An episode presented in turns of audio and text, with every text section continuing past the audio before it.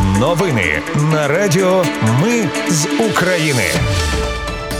Вітаю, це Радіо Ми з України. Мене звуть Анастасія Вихор і Ви слухаєте головні новини понеділка, 23 жовтня.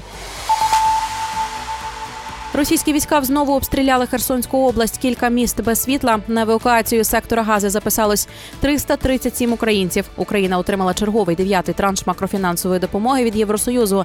На ЗК знайшло воєнкомів 255 мільйонів гривень необґрунтованих активів. А в восьми населених пунктах Донеччини оголошено примусову евакуацію дітей. Про все це та більше за мить у новинах на Радіо Ми з України.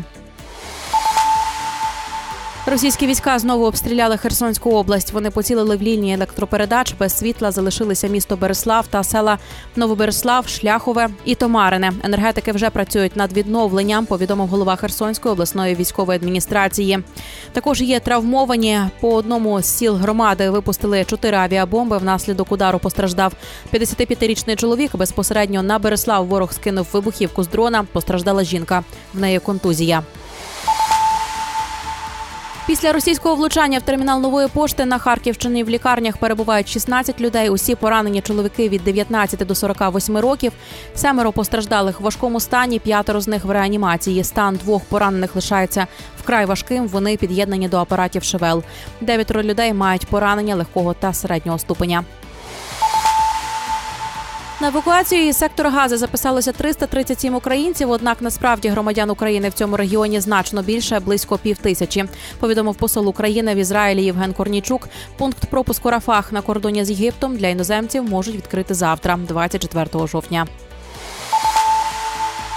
Україна отримала черговий дев'ятий транш макрофінансової допомоги від Євросоюзу на півтора мільярди євро. Загалом бюджетна підтримка ЄС у 2023 році становить 18 мільярдів євро, з яких 15 мільярдів Україна вже отримала. Прем'єр Денис Шмигаль повідомив, що наразі з Єврокомісією триває робота над новою довгостроковою програмою Ukraine Facility загальним об'ємом у 50 мільярдів євро. У наступному році Україна розраховує на 18 мільярдів євро від цієї суми.